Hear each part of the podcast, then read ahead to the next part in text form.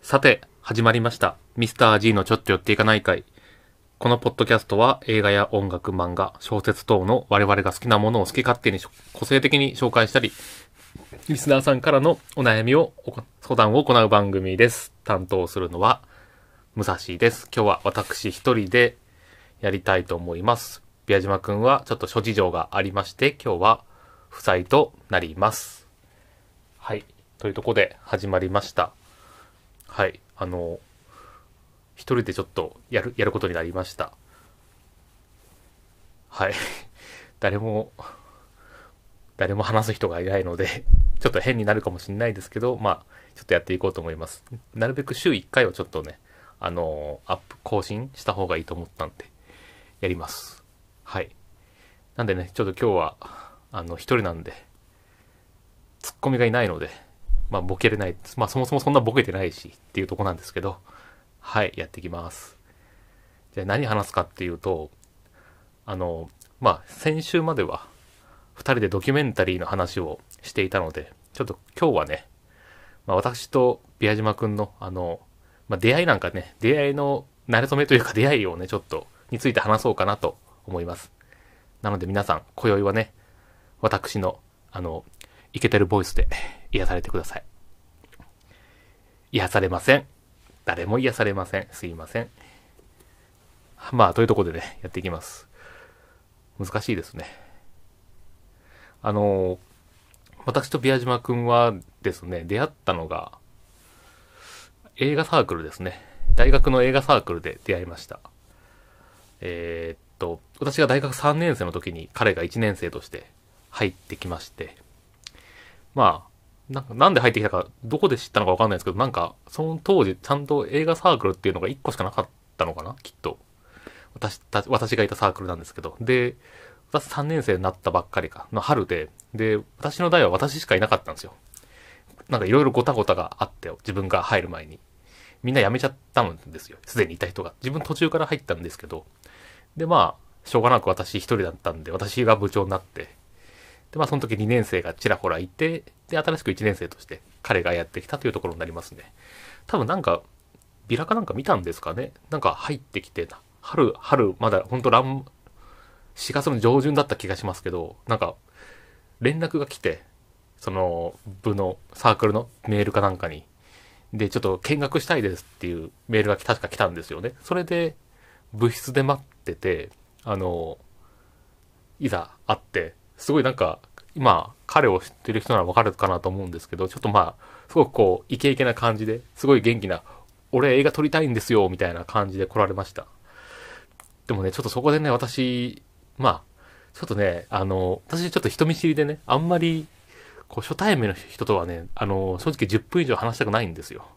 もうすぐ壁作っちゃうんですよ。その時っていうか、もうちっちゃい頃からそうなんですけど、未だに治らないんですけど、そういう癖、悪い癖が。で、彼がもっと、俺こういう映画撮りたいんですってなんか来てくれて、すごい、こう、ね、希望を持って入学したばっかりで、ちょっとガンガン映画を作りたいというタイプだったんですね。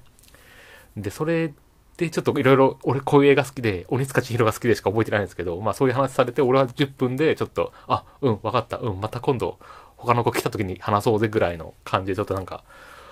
追っ払いましたね。その後、後々彼にき、宮島くんに聞いたら、いや、なんか、すぐ返されて、なんか、え、何こいつら、何この人って思いました？みたいなこと、あの、術術返してましたね。申し訳なかったです。いや、でもね、まあまあまあ、そんなこんなで出会ったっていうのが私と彼のファーストコンタクトでしたね。はい。まあ、そこで割と、あ結構その当時、その時、彼の、宮島くんの大の1年生が割とたくさん入ってくれて、8人ぐらい入ってくれたのかな？なんか入ってくれて、なんかみんな、それぞれ、いいキャラクターで、あの、すごく一気に、あの、サークルが活発になったのを覚えてます。それで、まあ、なんだろうな、彼と結構、割とこう、話、あいつ話、割と話しやすかったですね。その時から。そう、話しやすくて、結構、1年生の中でも結構もう中心メンバーだったんですよ。あの、そう、結構明るいやつ、明るいやつじゃないですか、あいつは。で、なんか多分ね、結構これ思っさその時ちょっと感じたのが、あ結構これみんなあいつと友達になりたがるんだなっていうね、そこちょっと羨ましいと思いました、その時。はい。何話してるんでしょうね。すいません。まあまあ、そう、そんぐらい陽キャだったんですよ、その時は、彼が。で、一緒にこう映画の話とか、俺こういう映画好きなんですよとか、じゃあ俺結構最近こういうの見たから、こういうの見て、見てごらんって言ってなんだろう。デビッド・リンチとかおすすめしたのかなデビッド・リンチとか。なんかいろいろおすすめしたのかな？それでちょっと、あ、わかりました、見てみますって言っていろいろ見てくれたりとかして。で、逆に彼からもおすすめこれもらったりとかして、なんか、懐かしいですね。そういうのやって結構交流が深まってったかなっていうとこですね。あとはなんか好きな音楽。あの、スミスとか教えたのは僕なんですよね。僕が洋楽ばっか聴いてたんで、こういう音楽がいいぞと。その時彼知ってるのはもう、あの、前の、いつか前のラジオで話しましたけど、鬼塚千尋とかしか知らなかったですよね、確か。で、スミスを教えて、スミスをずっとこう聞いてて、iPod かなんかで。なんだっけな。その時 iPod の回数が数えられるんですよ。確か累計回数が確か出せたのかな。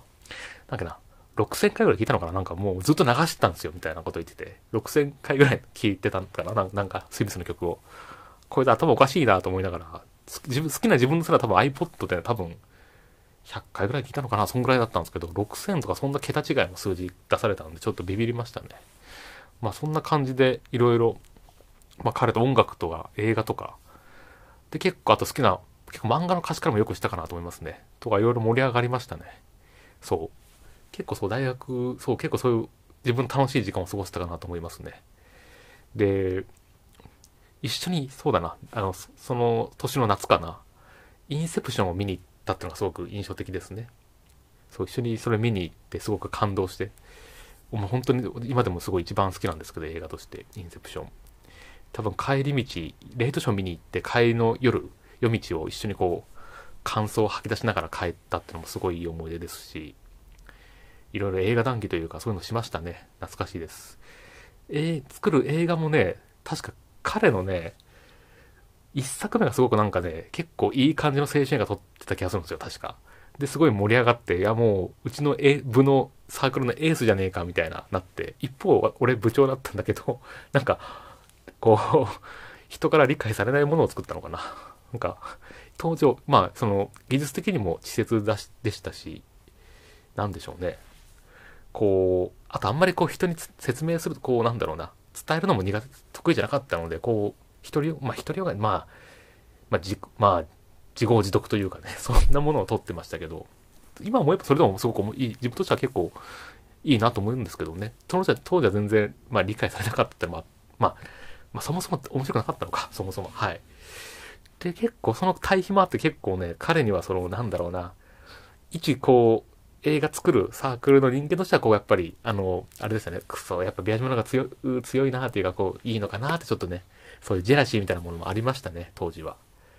あなんか部長として俺全然かっこ悪いなと思ったりとかね、いろいろそういうのあったなと思いますね。懐かしいですね。はい。まあ、そんなこんなで、そう、私が卒業して、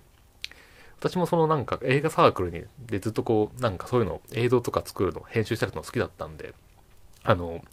1年 ,1 年間だけなんですけど、CM の会社に入って、就職して働いてたんですけど、で、その時彼まだ確か大学いくだろう ?3 年生なのかな多分そんぐらいだった気がしますけど、まあ、なかなか私すごく忙しい生活をしてて、本当に、なんか終電過ぎんのが当たり前ぐらいだったような、休みも全然なかったね。3ヶ月に1回とかだったのかな。それで結構やっぱ、肉体的に荒れてたんですよね。肉体も疲れ切ってましたし、何よりメンタルがもう終わってたんでね、崩壊してまして、もう 1, 1日300回ぐらいなんかやめてしか言ってなかったですね、心の中で。そんぐらいちょっと追い込まれてたんで、たまに彼と会ったんですよ、その秋頃かな。で、やっぱね、全然自分で気づかなかったんですけど、すごくこう、言葉が汚くなってたんですよね。で、なんかちょっと宮島とその、自分ね、飯食おうってなってカレー屋行ったのかな行って、ちょっと会話して、さっさ今俺こういう、サークルで今こういうの映画作ってるんですよとか話してくれるんですけど、一方、自分もなんか仕事でそういう CM とか作ったんで、なんかね、その差が、差、なんて差差があるのは当たり前なんだけど、その、ああ、俺、俺は仕事でこういうのやってんのに、お前はそういう、そういう、遊びでそういうのやってんだみたいな、そういう、なんかそういうことを言ってしまって、すごい、彼がドン引きしたのを、表情を覚えてますね。すごく申し訳なかったですね。本当に追い込まれてて後輩を気遣う余裕もなかったんですよね、その時は。そっからちょっと少し疎遠、疎遠になった時がありましたね。本当に半年ぐらいあんまり連絡取れ、取らなかったなっていうのがありましたね、なんか。うん、ちょっと、あちょっとマジねえなと思ったらしいですね。その後々聞いたら、あの時のじ僕に対して。それ申し訳なかったな。なんかでもやっぱ羨ましかったんですよ。まだ、本当自由な身分で、好きになんかこう、自分のね、映像とか作れたもの作れて映画とかね。一方、俺本当にもうピラミッドのね、あの、奴隷みたいな感じでしたから、生活スタイルが。本当人間破壊型生活だったんでね、ちょっとね、や申し訳なかったですね。でも、その、まあ1年やって辞めたんですけど、まあ辞めた後ちょっとちょくちょく会いに行ってましたね。なんか、私その時もう東京に住んでて、彼まだ埼玉に住んでたから、そう、懐かしいですね。何回も懐かしいって言っちゃってますけど。そうで、そっからちょくちょく会いに行って、彼がその時ルームシェアしてたのかな？あの同級生の3人ぐらいと。でちょくちょく遊びに行って、こう映画見たりとか、もうぐだぐだしながら私もいたんで。で、そっからなんだろうな、今度は彼が就職活動の場になったのかな？だったかな？あれなんかび、あれ、ちょっと時系列が曖昧ですね。なんか、か途中で、宮島なんか映画美学校だけ？なんかそういうの行き出したんですよね。1年ぐらい行ったのかな？だからちょっと時系列がごめん、あやふやですけど、まあまあそんな感じでちょっと、まあでも、なんかでも仕事活動の時になったんですよ。要は。なって、なんだっけな？で、なんか自分が就活の時にすごい彼に煽られたんで、武蔵さんまた落ちたんすか？みたいな。気合いっすよとか、こう、表情明るくっすよみたいな、そんなクソアドバイスしてきたんで、ちょっと私も彼が就活になったらちょっと復習してやろうと思って、その、なんだろうな、彼のルームシェアしてるお家に行って、宮島落ちたんか？おお前しっかりやってんのか？みたいなことを、ちょっとあすげえ煽りまくったんですよ。したらやっぱね、ナイーブですから、就活生は。結構マジモンにちょっとそれが響いたらしくて、すごいちょっと怒られちゃ、怒られ、怒ってきたんですよ。怒まあ、キレられましてね。あ、やべえと思って。でもちょっと私もそこまだね、わかまだ、当時25ぐらいだったかな。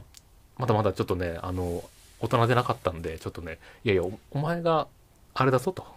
お前が言ってきたんやぞと、ことの発端はっていうところでちょっとね、なんかそんな クソみたいなことをね言い、言い返しちゃってね、ちょっとね、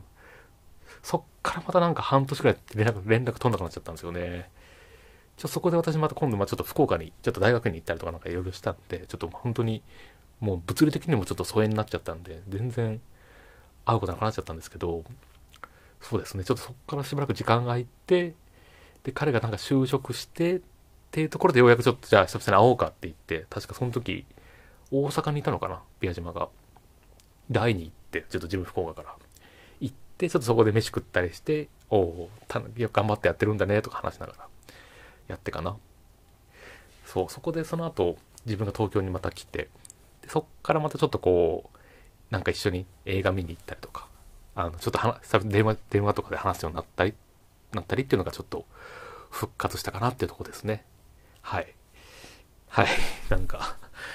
いや、今も結構甘えてましたね、彼には。結構やっぱいろいろこう話せる分、好きな好みの映画とかもまあ音楽とも似てますから。で、彼結構そのネガティブじゃないというか割とこう、こう全部こう明るく受け止めてくれるんですよね。こう、なんかこうね、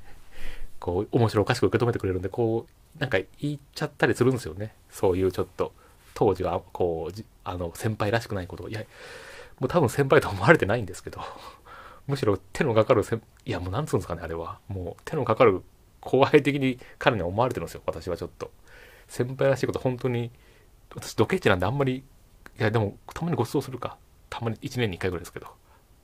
いや、ドケチですね。すいません。なんでもないです。ドケチです。はい。まあ、なんで まあそんなこんなでね、ちょっとまあ彼とこういう風に、あの、今、今に至るって感じですね。お互いその、たまに会ったりしてっていうところで。で、一緒に、確か旅行、海外旅行も行きましたね。アイスランドか。アイスランド行って、ちょっとそこでもね、私また、あのー、大人げないことやっちゃったんですけど、ちょっと、一緒に飛行機取れなくて、切符を。ちょっと一日ずれて私が先に現地に着いたんですよ。そう、現地着くまでも私、ノルウェーで、ま、こう、全泊したりとかいろいろやってたんで、旅行3日目か4日目にようやく彼と会ったんですよね。でも私もその時すごいビビってたんですよ、現地の。あの、海外。もう、だってね、外国人ばっかりじゃないですか。当然ですけど。アジア人が全然いないんですよ。で、一人で街歩くのもほんとビビってて、なんか絡まれたりするんじゃないかとか思っちゃったりして、で、宮島くん結構そういうの無鉄砲というか、こう、ガンガンいけるタイプなんで、海外でも。で、ちょっとこう、二人で街歩いてて、合流した後、二人で街歩いてて、ちょっとこう、離れたんですよ。なんか、あ、俺こっち行きたかったんですよね、みたいなので、俺でももうホテル戻ろうとして、ちょっと、で、ちょっとだいぶ、あれ、やべえ、見失ったと思って、急いでちょっと見つけて、あ、で、その時すげえ怒って自分がビビってたんで、お前一人で住んじゃねえよってしたら、彼すげえ、またガチ引いた顔して、え、いや、そんな一人になりました？みたいなこと言われて、まあ、ね、大の大人がね、そんな子供じゃないんだからっていう風な顔されてちょっとね、いや、もうその時ドン引きされて、その後私、薄着で来たんで、アイスランドなのに、風邪ひいて寝込んでましたけど、ホテルで。で、また後々聞いたら、もう武蔵さんとは海外行きません、みたいなことを言われて、いやー、失うのは簡単ですよね。先輩の、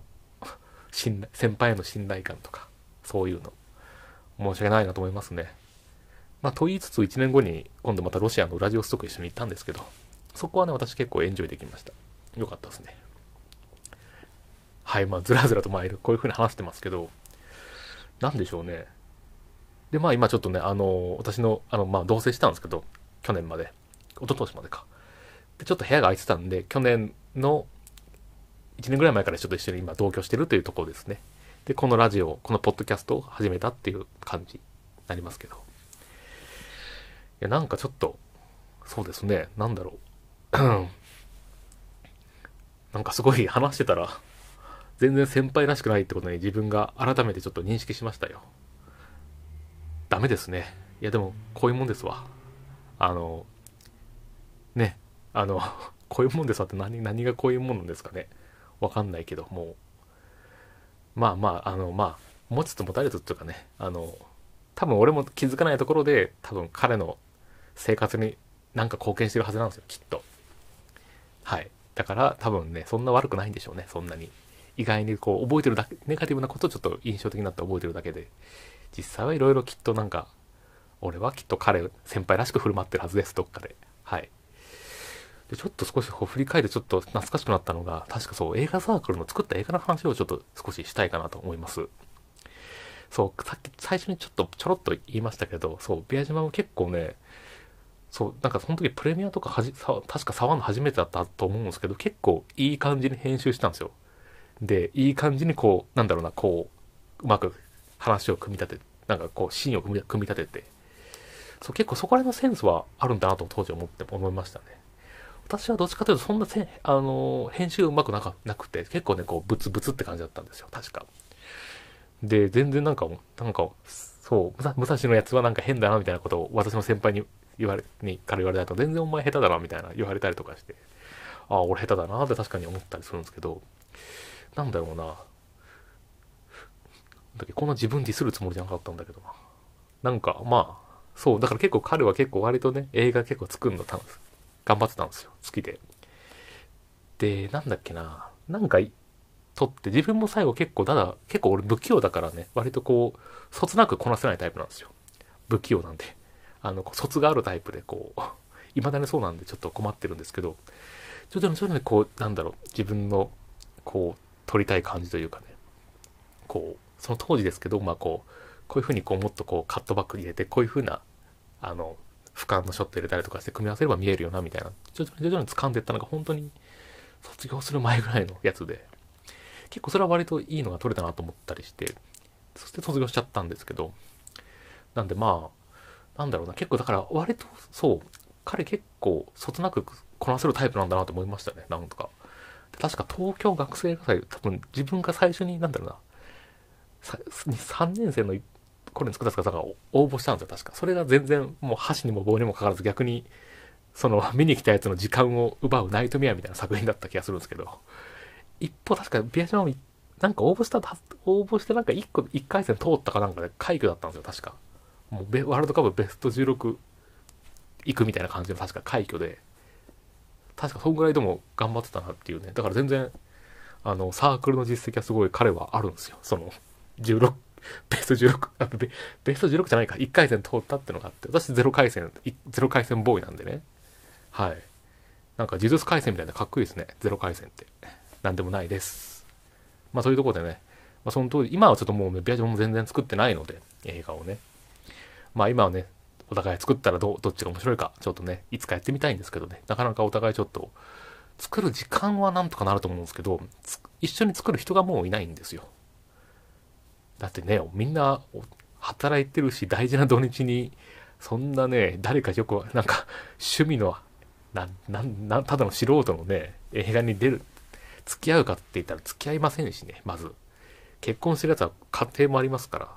まあそういうのまずなかなかない、無理なんですよね。だからしょうがないかなとなかなか作れずにいますよね。やってみたいんですけどね。なんか去年 OB ってちょっとやろうって言って、あの、私がこう脚本書いて、やろうって言ってんだややろうって誘ったんですけど、やっぱスケジュールが合わなくて無理なんですよね。そう。LINE も返信来なかったりするんで。だからなかなかできないですよね。カメラはね、持ってるんですよね。私いいの。あの、 RAW、RAW で撮れるやつ持ってるんで、2つぐらい。その学生の頃からしたらもう、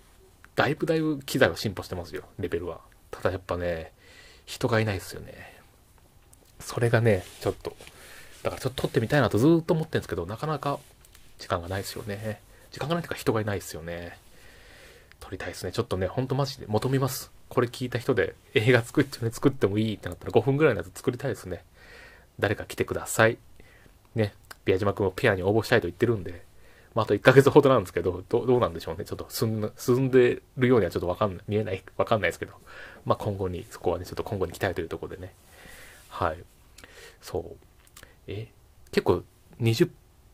1分ぐらい喋ってんな。まあ、30分ぐらいまでちょっと喋ろうと思います。なんやかんやで。なんやかんやで喋ろうと思いますよ。はい。いや、30分までちょっとすいません。適当に喋って終わります。そう、だから、そうですね。彼は結構、またちょっと作る映画の話に戻りますかね。それがが一番面白そうなんでね。そう、なんか、やっぱね、こう、ボーイミーツガール的な映画を撮りたがるんですよね。その青春的な。未だになんかそうらしいんですけど。だんだんだんだんだんそういうのからね、なんか 難しいですよね、ボーイミーツガールなんてね、なかなか。ね、新海誠っぽいですよね、ボーイミーツガールって。でももうボーイでもないしなっていうところもあるので、いやでもそれが逆にいいのか。おじさんが描くボーイって面白いですね。ですしね。等身大よりなんかいいですよね。フィクションになりますし。そう、だから、なんでしょうね。当時私が作ってた映画です話すとね、今最初覚えてる限りが、大学2年生から始めたんですよね。サークルを。で、なんかね、当時シガーロスのね、あの、ライブ映像がすごく好きだったんですよ。ライブ映像、ライブに流れてるバック、背景の映像があるんですよ。ライブの時に流す。シガーロスがね。で、すごくこう、なんかモノクロっぽいトーンの絵で、あの、人、人がこう、海にこうね、あ、なんかね、海に、海のこう、浜辺にこう、浜辺をこう、な歩いていく、浜辺に、海に向かって歩くみたいな映像があるんですよ。それでこう、水しぶきを立てるんですけど、それが延々繰り返されるみたいなね、そういう、なんかインスタレーションというかね、抽象的な映像にすごくもうグッときまして、それが映像好きになったきっかけですかね、なんか。だからそういうの撮りたいと思って自分も水たまりに、あの、水たまりないんですけど自分で作って、あの、洗面器に水入れて、家のアパートの前の くぼみに水引いて、で、カメラをサークルから変えてきたあの当時のね、あの、DV かもだったかな？ビデオテープで撮るやつですね。ちっちゃいやつ。ちっちゃいビデオテープで記録するやつのと、その三脚借りてきて、立てて、で、自分でこう、水たまりにバシャバシャ入るっていう。それ、それをひたすら撮って、音楽は勝手にレディオヘッド使って、あの、流すっていう。まずそれをやって、なんか、で、それをさらに自分が描いた油絵があったんですけど、油絵にこう中にスクリーンっぽい、あの、絵を作って、その中にさらにちっちゃなプロジェクターでそこに投影するみたいなね、そういうのやってました。それが1本目かな。あとはなんかもう一個は覚えてるのは、ビリヤードする、なんかね、なんかよくわかんない映画です。ビリヤードする映画です。ビリヤードしてなんか、やるみたいなんで、こう、なんかあの、バッファロー66、バッファロー66ってあるじゃないですか。あの、ヴィンセント・ギャロの。あれがその時やっぱ見てハマったんで、ああいうっぽい雰囲気な雰囲気のやつ撮りたいなと思って、なんかこう、近くにビリヤードの、ビリヤードのお店があったんで、あの学校の近くに。でそこ行って、なんかその、ビリヤード台にカメラをこう置いて、で、こう、自分がこう、ピューンって最初撃つじゃないですか。真ん中に向かって、弾を。その映像をこう撮って弾けるところ、バーンって弾けるじゃないですか。それをこう水平のアングルで撮って、その時にその、あの、ドアーズの、あの、 Light My Fire 流すみたいなね。なんかちょっとそれ、あの、ヴィンセント・ギャロっぽくなるじゃないですか。映画っぽく、あんな感じに。で、なんか、なんやかんやこう、意味深なセリフを言って、こう、なんか、終わるみたいな感じの、こう、なんか映画を撮った気がします。それなんかね、もうデータ残ってなくて見れないんですよ。DVD に焼いたんですけど、それ、なんか適当に誰かが仮仮パクしたかなんかで、サークルの誰かが、どっか行っちゃってなくなっちゃったんですよ。当時私も、なんかね、すごい、あの、知り合いにもらった iMac の iMovie で編集してたんですよ。ま、iMac ってかなんかあの、なんだっけ、あの、なんか、昔、超昔っぽいパソコン Mac の、あの、一体型のやつです。ディスプレイと本体が。それの iMovie で編集してデータも多分どっか行っちゃったのかな。なくなっちゃったんで、もう全然見れないんですけど、撮ったかなと覚えてますね。なんか、あともう一個なんか撮ったのかな。なんか3つ出したんですよ。どれもクソ評判悪くて、全、でも今思えば、それもそれで面白いなと思うんですけどね。懐かしいし。で、もう一個ね、で、そっから調子入れて、そういう、もう一個や撮るぞと思って、冬休みかなんかに撮ったんですよね。それもクソつまんなかったっすね。次のやつはもっと。さらに、なんか時間かけた割にはつまんなくて、なんだっけな。なんかあの、主人公の男がいるんですけど、その、それの未来の家族がやってくるみたいな、なんかドラえもんの世話し君的な感じの設定で、こうなんかこう、なんかそんなやつあるんですよ。それがこう、なんかこう、なんだっけな、なんかそういう、その未来からやってきて、なんか何かしら、こう、元気づける的な感じだったかな。全然覚えてないですけど、全然それつまんなかったそれが、ちょっと前にさっき言った東学祭に出して、全然箸にも棒にもかからず、みんなの時間を奪うナイトメアみたいな作品になったっていうやつですね。だった気がしますね。そこで、で、それでなんか全然もう自信を失いまして、こいつやる、気だけっていうか、こう全然つまんねえじゃんみたいな感じで周り、周りのね、その当時協力してくれたあのサークル部員から思われましたね。しかも僕がやる撮影ってすごく長くて、説明も分かりづらいらしいんですよ。何言ってか分かんねえし、何回も同じことやらせるからもうやってらんねえよみたいなことを言われたのが覚えてます。それ今でも変わってないと思います。説明分かりづらいんですよ。あの、焦るとどんどんこう早口になって滑舌が終わっていくんで今でもそうちょっと仕事でもそうなんですけど懐かしいなんかそう 懐かしいっていうかなんでこう撮影中は和気あいあいとしないし作ったできたやつも面白くねえしネクラだしなんかレディオヘッド好きそうなやつって思われててもうディスられてるそんなネクラなやつなんでもう終わってましたよね終わってたんですけどあの何か作るっていう炎ってのは消えないんだな。お？なんかなりましたね。なんでもないです。はい。なんかね、変なこと言うとパソコンが鳴るんです。はい。まあそんなこんなで、で、でも最後作ったやつがあったんですけど、卒業間際に、えっと、なんだっけな。確か宮島くんが主演で出てくれたんですよね、それ。多分今もデータ残ってますね、きっと。探せばあるんで。で、なんかこう、確かね、なんか、そう彼女に振られちゃった男がこう 自分で物語をまた再構築するような話なんですよねひ一言で言うとで前半部分が回想シーンみたいな感じでで宮島がこう一人でこう街を街とか部屋とか右往左往しててで時折彼女との記憶を思い出すみたいなねでも彼女のことは覚えてなくてそのその彼女役の女の子にも目かアイマスクつけてでこう顔が分かんない状態でこう演技してもらったみたいなね。で、最後ちょっとそのアイマスクを外して顔をちょっと思い出すみたいな。で、その映像を、その、今度は実際のプロジェクターから実際さと壁に投影してて、今度はその宮島、ちょっと少し時間が経った宮島くんと、新しい別の男がこれを見て話してるみたいな。俺はもっとこれを、これをなんか再構築したい、したしてみたいんだっていう映画。そこからまた本編が始まるみたいな映画だったんですけど、確かね、撮影が終わんなくて、卒業した後にちょっと、その、さっき言った CM の会社に行った時からど、たまの、本当にたまの休み使って撮影したんですけど、終わ、全然終わんなくて、編集とかも。最後はね、記録してたハードディスクぶっ壊れちゃって、落としちゃって、もう、未完のまま終わりましたね。途中のままの状態で確か残ってますね。はい。そう。でも途中その、その未完の、あの、改装シーンとかはちょっとね、なんかその、なんかアイマスク結構アイマスクってつけると面白かったりするんですよね。なんか人の顔隠したりとか。で、こう、顔わかんなくして最後ちょっと見えるとか、なんかそういうアイデアとかも出てきたりとか、本当の、こう、1秒間にこう、なんだろうな、すごい短い、カタカタカタってすごい、すごい、あの、画面がいろんな変わりを、入れ替わりなシーンを作ってこう、見せた友達に結構ここの、ここのあれはいい、なんかセンス感じたぐらいのことで褒められたりして、もう初めてやってて、なんか褒められましたね。そういう実制作の映画とか使って。そういうのを結構、今思えば成長感じる、ありましたね。ところでしたね。あとなんか、その、画面のトランジションで、なんかそのね、当時覚えたてのプログラミング、結局やってもらったんですけど、オープンフレームワークスっていうのがあるんですけど、それの画像処理使ってちょっとこう、単なる、あの、ディソルブとかトランジションじゃなくてこう、ピクセルを全部分解して、グワーンってこう、パーティクルみたいな飛ばして切り替わるみたいなこともやったんで、結構意欲意欲的でしたね、その時は、最後は。はい。そうですね。30分過ぎましたね。はい。何も、何も、何も、まあ、要はね、そういうことをやってました。で、そういうことをやってるサークルで宮島くんと出会いました。で、宮島くんが、私結構一番好きな作品があって、すごくそれね、埼玉感が出てる作品だったんですよね。今思うと。本当に、例えば、渋谷のスクランブル交差点パッと映せばなんか日本っぽくなるじゃないですか。でもすごくもう私、日本人からしたらもうあんまり物珍しい光景じゃないんで、もう何も思わないんですけど、むしろつまんねえなと思うんですけど、確かね、その埼玉らしいシーンがあるんですよね。こう、宮島君の作った映画の中で、こう、埼玉っぽい住宅街の中で、こうなんか、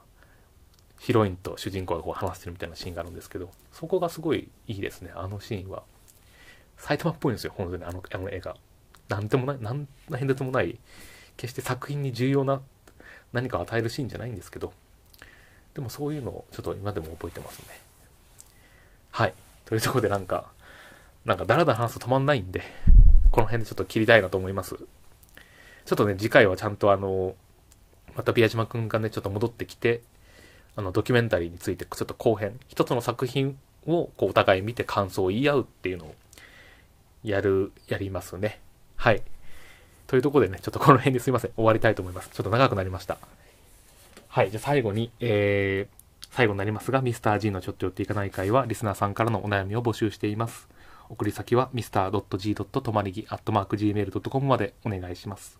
また、ツイッターアカウントもありますので、そちらも DM、そちらに DM 送ってもらっても大丈夫です。ツイッターアカウント情報はキャプションに載せますので、そちらにもチェックお願いします。では、以上にしたいと思います。あの、なかなかとすいませんでした。また次回よろしくお願いします。さようなら。